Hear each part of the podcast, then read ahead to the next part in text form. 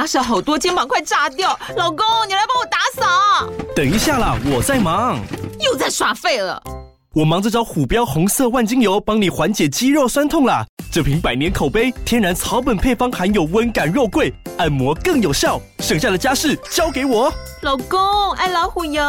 虎标在手，全家神队友。全台各大药局、屈臣氏、康氏美皆有贩售。卫署成制字第零一五七零一号，北市卫药广字第一一三零四零一四九号。使用前请详阅说明书、警语及注意事项。这里是日知学堂，我是老爸。在凡事讲求时效性的时代，大家都习惯透过通讯软体联络感情，但就是这样隔着荧幕的沟通，有时会让人与人之间渐渐产生误解。你可以仔细回想看看，我们是否常常因为对方传来的讯息而感到他到底是什么意思的疑惑？虽然手机通讯软体是伟大的发明。一则讯息只需一秒钟就能成功发送给对方，是沟通效率最高的工具。但是有多少人会因为对方回复太慢而心生猜疑？有多少人会因为对方回复简短而觉得被敷衍？于是，一场对着荧幕争吵的戏码一触即发，这样的杀伤力可不小。如果问你有在赖上跟人吵过架吗？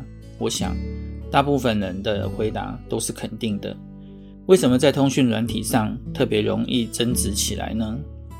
因为这样的交流方式看不见彼此的表情、动作、语气，所以双方都无法精准判断对方真实的想法，只能各自解读，各种误会也就由此而生，很容易演变成隔着荧幕的争吵。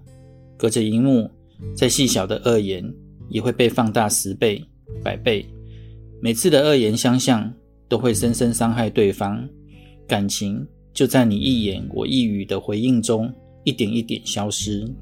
不要用别人模糊不清的讯息来判断别人的意思，对方没说，也就别擅自帮他说。